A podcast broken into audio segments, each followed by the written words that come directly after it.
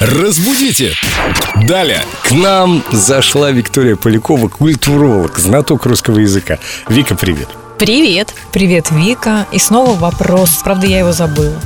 Я помню вопрос, потому что забыть его не могу. Вот хорошо было в детстве. В детстве был шампунь, который не щипал глазки.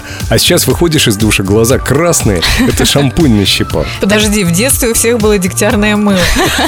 И хозяйственное. Еще яичный шампунь Ну, это был. у кого какое детство было. Знаете, у некоторых было обеспеченное детство. С шампунем, который не щипит глазки. Так щипит или щиплет? Вот Щиплет. наш вопрос.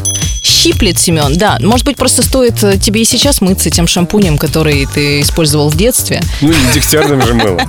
А вообще-то норма щиплет. Щипает, щиплет, щипет. Это все разговорная форма.